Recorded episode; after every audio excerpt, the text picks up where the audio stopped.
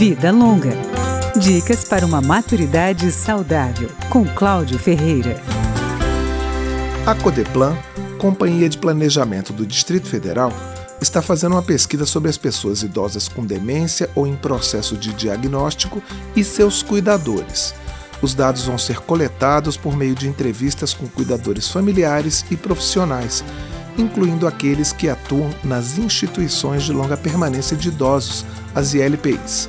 Marcela Machado, da Diretoria de Estudos e Políticas Sociais da Codeplan, explica o que se está buscando com a aplicação dos questionários. Identificar as características sociodemográficas dessas pessoas idosas com esse perfil de demência, o perfil desses cuidadores, né, dessas pessoas idosas, quais são os serviços que existem para esse tipo de público, quais são as necessidades, quais são as barreiras que os cuidadores enfrentam no dia a dia do cuidado de uma pessoa idosa com demência. O estudo quer saber, por exemplo, qual é a faixa de renda e a escolaridade dos cuidadores.